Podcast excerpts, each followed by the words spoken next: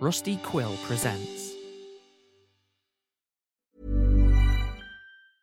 I'm Sandra, and I'm just the professional your small business was looking for. But you didn't hire me because you didn't use LinkedIn jobs. LinkedIn has professionals you can't find anywhere else, including those who aren't actively looking for a new job but might be open to the perfect role, like me. In a given month, over 70% of LinkedIn users don't visit other leading job sites. So if you're not looking on LinkedIn, you'll miss out on great candidates like Sandra. Start hiring professionals like a professional. Post your free job on linkedin.com/people slash people today.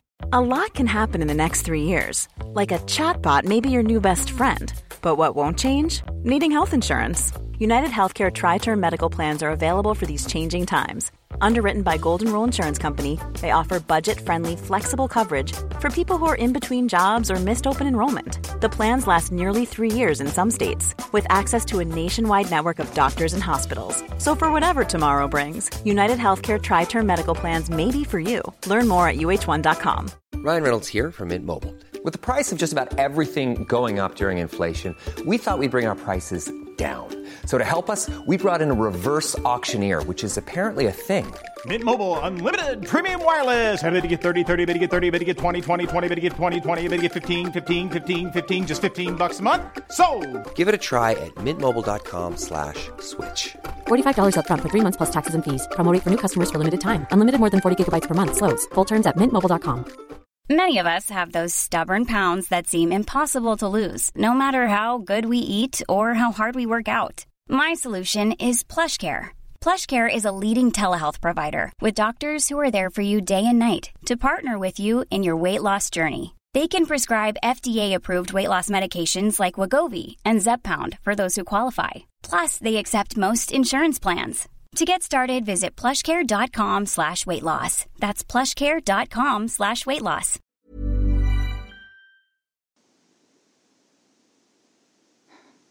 Hello, my name is Alfie, and I'm not quite dead. No. I'm Alfie, and if you're listening to this tape, I'm probably dead, or not quite dead, but in a different kind of way, and. Jesus, this all sounds ridiculous, doesn't it? This is a lot more difficult than I thought it would be. Did I think it would be easy to write my own obituary? Is that what this even is? Honestly, I didn't give it much thought before I sat down. I just knew I had to say something. Leave a little piece of me behind, you know? So, the basics. I'm Alfie. I used to be an A&E nurse, but now I'm just me. I haven't left my flat in uh, days. I think I'm dying. I, I know I'm dying. I should be dead already, but I'm not. There's been a lot going on, honestly, and I just need to say all this now before I make any decisions because whatever I choose, I'm dead or undead. And either way, I'm pretty sure none of this is going to matter to me so much after that. Whatever it is that's happening to me now, it's important that people know. Not because I'm important, I am really, really not, but this is. So, yeah. If you could just make sure my mum and my sisters don't hear this tape, that'd be great. Anonymise me or whatever. Call me, I don't know, Ben or something. and Casper can be Bill. Wait, no. There's already a vampire called Bill, isn't there? Wasn't he a Confederate or something? Oh, I'm really waffling, aren't I? Mum always says I worry too much about whether people like me. She'd say, like, Christ, Alfie, you're picking up your antidepressants, not doing an improv bit. And I'd be like, why not both? well, poor Darla the pharmacist won't have to deal with my terrible customer service stand up routines anymore, so there is good to come out of this situation after all. I think I got this dictaphone to do poetry. God, I will spare you my slam poetry phase, nobody needs that in their life. God, none of this is important, and I need to get this out. I need to. There are only snatches now where I'm awake enough to speak, and I think it's only going to get worse. So. And in approximately four days, when my supply of this blood runs out, I'm going to either die or become something else. I'm getting ahead of myself. I need to start at the beginning so you understand what happened. And the beginning for me was the people with the torn out throats. The first one I saw was the girl on the gurney.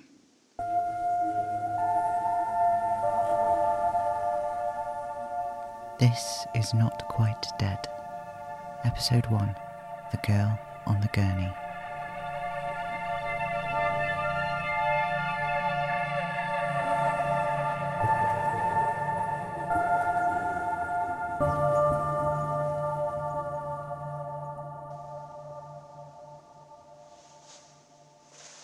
The girl on the gurney came in at half ten on a Saturday night.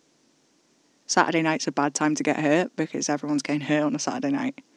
That night, there was this guy down the hall with a rake in his foot, a woman who had cracked her head open on the curb, two lads getting their lips stitched in triage. Of the too few people who were actually working that night, only three of us knew the hospital well me, Tracy, and Haley, the junior doctor. When the girl on the gurney came in, I was on hour 16 of a 12 hour shift with lead bones and eyes so wide I was beginning to wonder if I'd ever be able to get them to shut again. I barely thought anything of it. The ragged gash on her neck was unusual but not surprising. I didn't have the energy for surprise. When we transferred her over from the ambulance gurney onto another, she was cold to the touch, limbs loose, head lolling over the wad of gauze taped to her neck. Terry, the ambulance guy I've known for years, told me they thought it was a mugging, that she'd been drinking out with her friends and got separated from them, and when they found her, her throat was torn out and she was barely conscious. I don't remember what I said in response. It's not my job to care, and not about that. The girl's eyes were half open, her hands were clammy, loosely clutched over her chest, satin dress torn to allow for heart monitors. Her blood pressure was through the floor. Her oxygen levels were no better. Beneath the pad of gauze, her wound was jagged and strange, but despite its depth, it was no longer bleeding. The ragged flesh looked grey and almost dry. I didn't have time to think beyond assessing that this wouldn't be the thing that killed her right away. With trauma, it's about priorities, and right then, what we needed to do was whatever we could to get as much fluid into her system as possible. She came in pre hooked up to IV fluids. Ambulance Terry's work was nimble and efficient as always. The girl's breath was coming heavy and slow. That's normal when your blood pressure is low, but it's not a good sign. When you first start losing blood, your heart beats faster and your breath speeds up. There's less blood in the system, so your body is working extra hard to make sure that what is left is being used as best it can be. When things start to slow down like that, it means your body's running out of steam. It was very clear the girl on the gurney was almost entirely steamless by that point. She was in shock. What I remember really distinctly was she looked at me with those half shut eyes and she tried to say something, but I don't know what it was. I couldn't hear her, so I just smiled and said something generic, like, We're going to look after you, like I would to anyone. She looked me in the eye, and it wasn't acceptance exactly, but it was like she knew. She smiled as best she could and very slightly shook her head. Behind me, I could hear the junior doctor Haley going spare, talking fast about calling the consultant, about booking a surgery suite, about ordering more bloods, more fluids to restock the fridges, and I couldn't make my body move. Haley grabbed my arm, waffling still about calling the consultant or whatever, and I looked up from the patient's half lidded eyes, and Haley just immediately shut up. It felt like we stood there in silence for ages, but it was probably only a second or two, really. It was one of those transparent moments where you can see right through to exactly what is going to happen next, but for now you're just stuck there, knowing, powerless. Haley released her grip on my arm and swallowed. Her expression was set, drained, and we were both completely still for a second, looking at the girl on the gurney. I nodded at Haley. She nodded back. We did everything we could, filled her with fluids, blood, plasma, but she died there, on the gurney, just like Haley and I both knew she would. Hastily fitted IVs were stopped, monitors detached. I closed her eyes. Haley performed the slow, arduous task of pronouncing the definitely dead girl dead, and me and the other nurses went back to flitting between other patients in A&E as best as we could. All in, it was 32 minutes since she came through the door. I don't remember who I was seeing next. Maybe stitching gashes on an arm, fitting an IV, drawing blood, but I know at some point I looked up to see a distraught woman in slippers and pink flamingo pyjamas with a duffel coat over the top, bounding through the door. She was the spitting image of the girl on the gurney. Haley had just finished pronouncing the girl dead, and as soon as she saw the woman in the pink flamingo pyjamas, her face paled. I didn't hear the conversation, but I caught glimpses between pressing ice packs on forearms and checking drips in the back of elderly people's hands. The woman in the pink flamingo pyjamas covered her mouth and then her face. She sat down slowly, shoulders rising to her ears. It's always the same. Haley wandered over to me limply, and I politely excused myself from whatever tide I was attempting to stem to meet her halfway. She told me it was the first person she'd declared dead that wasn't elderly. We went outside to smoke, down the back of the hospital. There were these unnaturally bright white lights which made the darkness beyond the little patch of light we were standing in feel even darker. We were standing slightly too far apart. I had to really stretch when I held out my box of cigarettes to. Haley wasn't a smoker, but she took one anyway. We stood there in silence, trailing smoke in thin wisps up towards the floodlights. Out of nowhere, Haley made this strange noise like a kicked dog. I looked up at her in alarm with my saucer wide, sleep deprived eyes, half expecting her leg to have fallen off or gallons of blood to be pouring out of her ears, but instead she was just crying.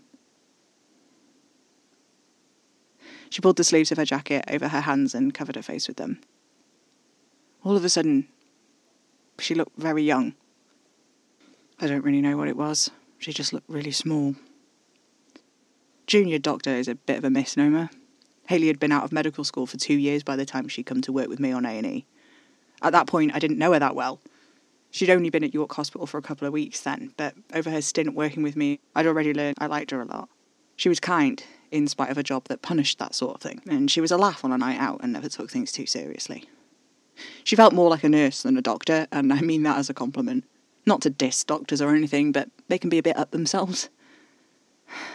But Haley always listened to us when we gave her advice always remembered staff like me and Tracy might not have been doctors, but we had been working in the hospital for years, something that she and her fellow junior doctors didn't have the luxury of doing. It was sad seeing her so distraught, so broken, but I understood it. I told her it was fucking horrendous because it was. It always is. You get used to it in some ways, unshocked by the death and horrors, but it doesn't do you any good to get like that. Deep down under the layers of thick skin, you always feel it. Sometimes it's sharp enough to poke right through to the surface. We didn't say anything else. We just stood, and Haley near silently wept. I didn't escape A&E for another four and a half hours after that. Seven more people died, and by the time I pulled into the drive and let myself back into my mum's house through the back door so I didn't wake my mum or my sisters, I'd almost completely forgotten about the girl on the gurney. I fell face down into my unmade bed, fully clothed and sticky with sweat and God knows what else, and finally, finally, I slept.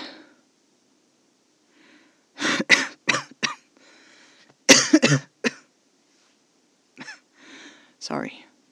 Um, where was I? Oh, yeah. The girl on the gurney was gone from my mind completely by the time my mother woke me the next morning. I was fully dressed under the covers, and I was not ready to be accosted when she burst in and immediately started going on about how long my shift had been.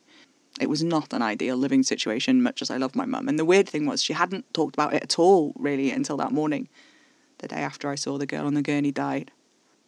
I've wondered about that since, you know. Like, it feels like a weird cosmic coincidence. Casper says it probably wasn't a coincidence, despite how many times I've told him that the girl on the gurney was no worse than any of the other patients that died that night, apart from how it affected Haley, but he doesn't believe me. It's bloody survivorship bias, that's what it is or hindsight, making connections it wouldn't have been possible to make at all at the time, but which feel really obvious when you look back. Only it's not obvious, it's just convenient. That's just how it is with Casper, though. Sorry, I'm getting off track again. My mother was standing at the kitchen sink, holding her cup of tea, and when I walked in, she said, You look awful, even though she hadn't even turned around. I told her thanks and set about making some breakfast. One of my sisters had clearly stolen my expensive imported Golden Grahams because there were only a few stale pieces left at the bottom of the box. I patted them out with cornflakes and was mid retrieval of a spoon from the dishwasher when my mum said, Have you thought any more about moving out? I froze in place like a particularly shit street performer. I looked at my mother with a raised eyebrow the truth was, I had thought about it almost constantly since the moment I'd had to move back in. And it was only very partially to do with the laissez faire approach everyone else in my immediate family seemed to have with cutlery storage. Mum's house was, like I say, a less than ideal living situation for me. And it was not just because I was forced to share a single bathroom with another adult, an almost adult, and a preteen. Mid morning is a good bet for showers in Mum's house. Tammy, my littlest sister, has baths in the evenings. Mum showers at the crack of dawn, and Grace, in the glory of her late teens, does not usually emerge from her bedroom until early afternoon. When I first moved back, my old bedroom was full of Christmas decorations, including the artificial tree, still decked out in all its bauble and light glory. Mum told me her friend Janet had been doing this for years. You just wrap the bastard in a couple of loops of cling film and shove it out of sight. Janet had a spare room, which Mum had never had before, so as soon as the opportunity arose, she seized it. She seemed to have also applied the same logic to other occasional use household items because my room was also home to The never used stationary bike, which was dressed in several winter coats, the fully assembled ironing board, complete with a decorative layer of shirts that had never even heard of an iron, let alone been subject to a pressing by one, a dog's bed filled with dog toys for the dog, Millie, who had died five years previously. In fairness, Mum had cleared the suitcases off the bed before I arrived, stacking them in a haphazard tower between the bike and the tree in its cling film condom. Will we need to move anything else? she'd asked, and I told her no, because I thought I'd only be there for a few nights at worst. I'd come back to stay with Mum because my partner, Ben, who I'd previously been living with, had forgotten to check in with me about when my shift would likely be ending, so he had failed to kick out the younger, hotter version of me he'd apparently been sleeping with for months before I got home. Younger, hotter me was a medical student who was also named Ben, which I found a particular kick in the teeth. It wasn't that he was called Ben, which was my partner's name too, or even that he was younger and unquestionably more attractive than I was. It was that he was a medical student. My Ben had started sleeping with me when I was a trainee nurse. I remember the night I left for my mum's house, right before I walked out the door, I looked at them, sat together on the couch that my Ben and I had bought together, and asking, dazed, if they said each other's names during sex, because wasn't that weird, saying your own name? They both just looked at me with the same mix of horror and embarrassment they'd been regarding me with since I'd walked into the bedroom and my Ben had his pelvis nestled against the other Ben's arse cheeks. I've since come to the conclusion that they absolutely did, because my Ben refused to answer this question no matter how many times I put it to him. I trudged across York on foot because the car was broken, with my rucksack and my phone, and I was still crying when Mum opened the door to me. She made me a cup of tea finished moving the suitcases, and put me to bed, surrounded by all the strange off season objects which had taken up residence in my absence. I had assumed that first night that my Ben would come to me with snivelling apologies and I'd forgive him like all the other times I'd discovered his infidelity. However, when I returned back to our flat to pick up more underwear, I found other Ben making a cup of coffee in the kitchen, entirely nude, but for a pair of my socks. At that point, I decided I could probably do better.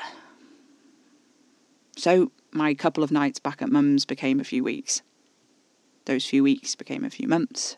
Christmas came and we decondomed the tree, letting it take pride of place in the living room. And when the festive period was over, Mum wordlessly removed the baubles, disassembled the tree, and shoved it up in the loft. The ironing board also resumed its old folded position in the downstairs low. I still shared a room with the stationary bike and the winter coats, though. Through all of this, Mum had not once brought up the fact that I could not, in fact, stay living back in my childhood home forever. Are you hoping to not have to put the tree in the attic after Christmas? I asked her. Mum sighed. No, it's not that, it's just. She gestured vaguely at my entire body. You don't seem happy, Alfie. I asked if she thought turning out on the street would put a spring in my step. No, Mum sighed. Of course not. You can stay as long as you need to, but I'm worried that maybe you're worried about moving on. Have you even, you know, been with any lads since? I asked her if she really wanted answers to that question, which of course she didn't. The answer was no. Sorry, I just worry, my mum said. You should be in love. You should at least be out looking for it. And you need to take fewer shifts at work. That hospital is going to put you in an early grave. I told her that at least if I was going to have a heart attack, I'd be in the right place for it. She was right in the end, though, though not in the ways she thought. I took my sad half golden grahams, half cornflakes up to my room and wondered if Mum was right. It had been comforting to hear her telling me there was no rush, that if I didn't want to dive back into the dating pool before I was ready, that was fine. My friends were in the opposite camp, strong believers in that not so old adage that the best way to get over someone is to get under someone else. I did briefly toy with the idea of looking for someone else called Alfie that I could sleep with just to see what it was like, but Turns out most men called Alfie would be considered geriatric patients if they came into the hospital, and I couldn't even tell whether any of the ones I'd found were gay. It was one thing to walk up to a pretty guy in a bar and flirt with him to test the waters, and another entirely to approach someone's granddad who isn't even hot and say, Hey, you've got the same name as me, fancy a shag to cure my trauma. Feeling quite sorry for myself, I dug my phone out of my jacket to scroll through as I ate my depressingly padded out pole of golden grahams and. Yep. There it is. That's 12 hours since I last drank the blood. Why am I telling you about the fucking cereal? Why am I talking about Ben? None of this matters. I'm not started to feel it yet.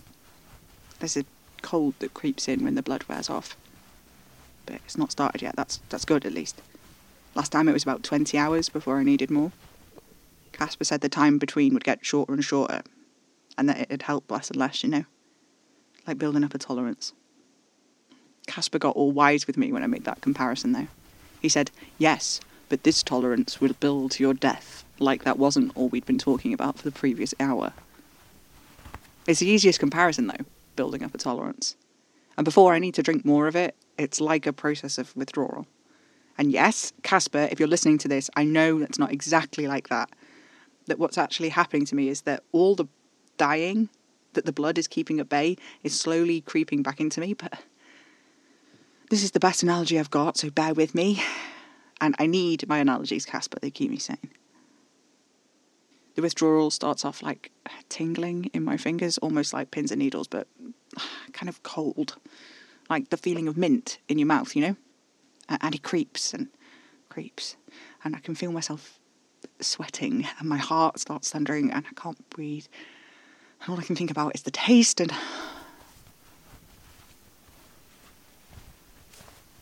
I've tasted blood before, but it's not like Casper's. It's, it's like rust and nothing, normal blood. This is like. It, it's sweet. Like honey and wine and musk and boozy and rich and.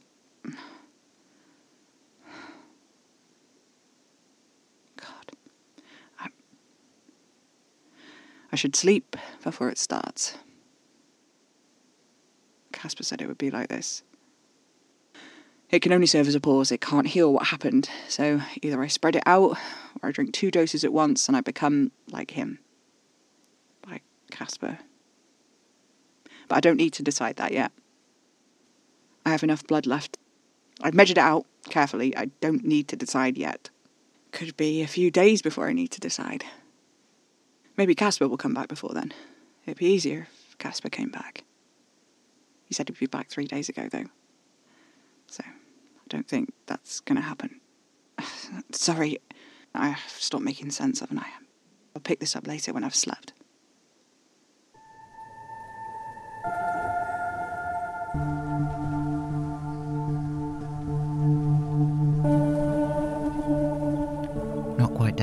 Written, performed, and edited by Eira Major under a Creative Commons 4.0 attribution license. Live, laugh, bite.